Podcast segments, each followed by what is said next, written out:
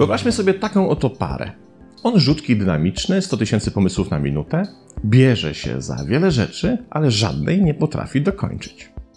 Narzuca swoją opinię oraz sposoby spędzania wspólnego czasu. Jest przedsiębiorczy i pracowity, to on zapewnia finanse na przeżycie. Ona spokojna i raczej wyciszona, poukładana, dobrze zorganizowana, ale pozbawiona siły przebicia.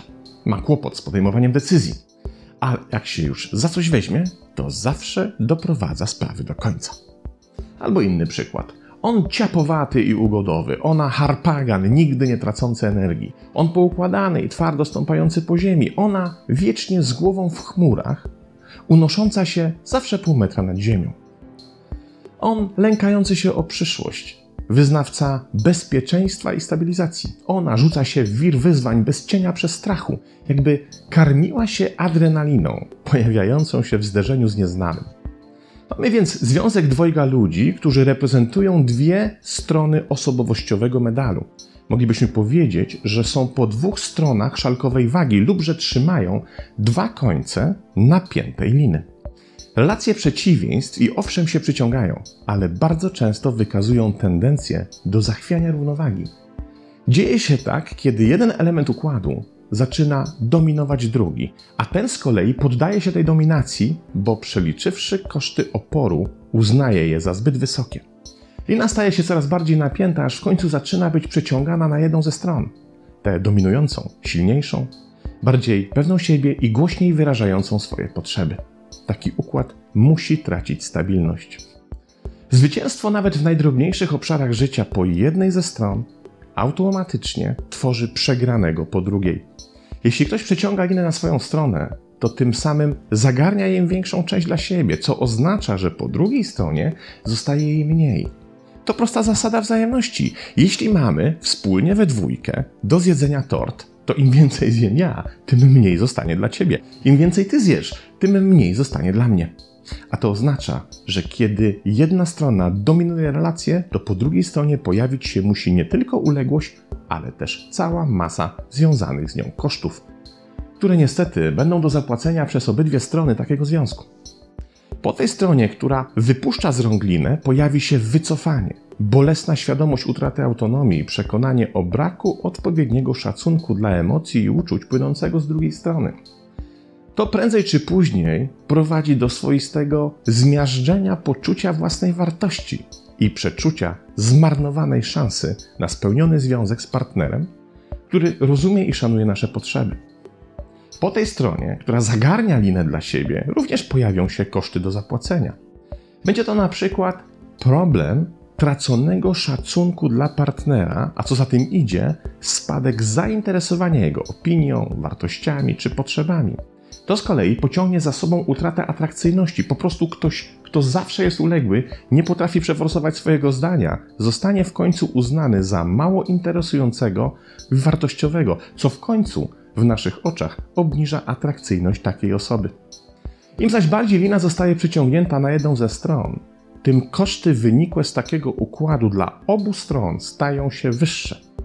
Relacja oparta na dominacji traci swoją stabilność, zaczyna kruszeć szybciej niż nam się wydaje. Co zatem zrobić, by zatrzymać czy też zniwelować ten proces? Tutaj posłużę się prostym przykładem. Oto masz problemy z bólem zatok, więc znajdujesz najlepszego specjalistę od zatok w okolicy i umawiasz się na wizytę. Dostajesz sporo drogich lekarstw, jednak ból nie ustępuje. W końcu postanawiasz zasięgnąć opinii zwykłego internisty, a ten rzuca do rozważenia prosty pomysł.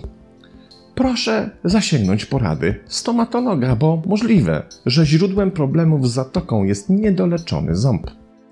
Idziesz do dentysty, ten leczy zęba i nagle ból zatok znika jak ręką odjął.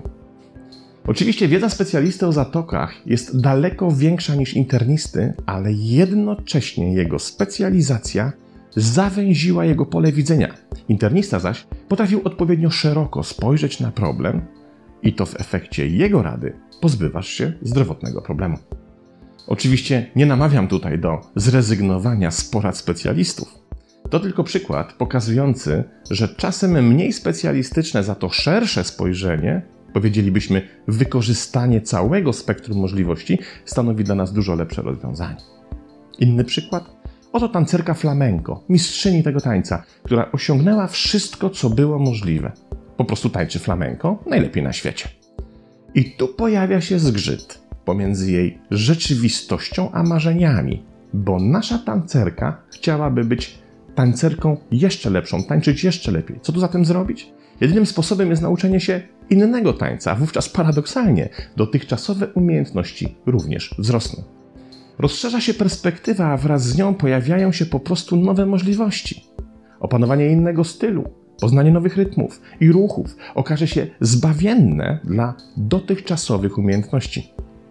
To dlatego ci kierowcy samochodów, którzy zaczynają jeździć na motocyklach, stają się lepszymi kierowcami samochodów. Bo jazda na motocyklu uczy ich widzenia ulicy z innej perspektywy i otwiera im oczy na coś, co dotychczas umykało ich uwadze. Wyjście z metalowej, zamkniętej samochodowej puszki i uczestniczenie w ruchu w dużo bardziej niebezpiecznym wymiarze zaczyna nas uwrażliwiać na rzeczy, z których do tej pory nie zdawaliśmy sobie sprawy. Przez co stajemy się uważniejszymi kierowcami. To samo dotyczy nauki. Socjolog poznający psychologię staje się lepszym, szerzej widzącym socjologiem. Tak jak psycholog sięgający po wiedzę z zakresu socjologii. To właśnie synergia. Suma wartości wykraczająca poza proste dodawanie jednej wartości do drugiej. W synergii 1 plus 1 nie równa się 2. Tutaj efekt jest większy niż suma poszczególnych elementów. I dokładnie taka sama zasada działa w związkach przeciwieństw. Wystarczy odwrócić wektor wartości. Zamiast przeciągać linę na swoją stronę, warto przemyśleć i zastanowić się nad tym, jaką wartość możemy zaczerpnąć z czyjejś odmienności. Jeśli do siły dodamy delikatność, to otrzymujemy przepotężną moc sprawczą, siłę, która nie krzywdzi, która nie czyni szkody i która daje wyłącznie pozytywne efekty. Podobnie się dzieje, kiedy do bujania w obłokach dodamy stąpanie po ziemi. Kiedy dysponujemy jednocześnie dwiema tymi cechami, to nie pozbawiamy się inspiracji, kreacji i marzeń, a jednocześnie potrafimy zadbać o to, by dobrze sobie radzić z wyzwaniami codziennego dnia. Kiedy do przedsiębiorczości i pomysłowości dodamy sprawność organizacyjną i uporządkowanie, to otrzymujemy perfekcyjnie funkcjonujący, wzajemnie się wspierający układ. Synergia w związku dwojga ludzi to bezcenna wartość, z której możemy wspólnie czerpać dla obopólnych korzyści.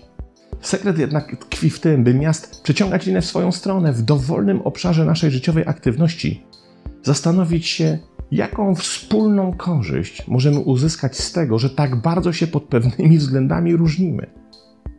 Przecież partner czy partnerka o przeciwnych cechach osobowych ma do zaoferowania dokładnie to, czego mi brakuje. Możemy powiedzieć, że uzupełnia te umiejętności, których nie posiadam i za których brak płacę obniżeniem własnej sprawczości. Jeśli rozumnie z nich skorzystam, to w ten sposób cała relacja uzyska nową, synergiczną wartość. Coś, co sprawi, że zacznie się żyć o wiele łatwiej i szczęśliwiej niż wówczas, kiedy jedna strona w dowolnym obszarze wyłącznie dominuje drugą.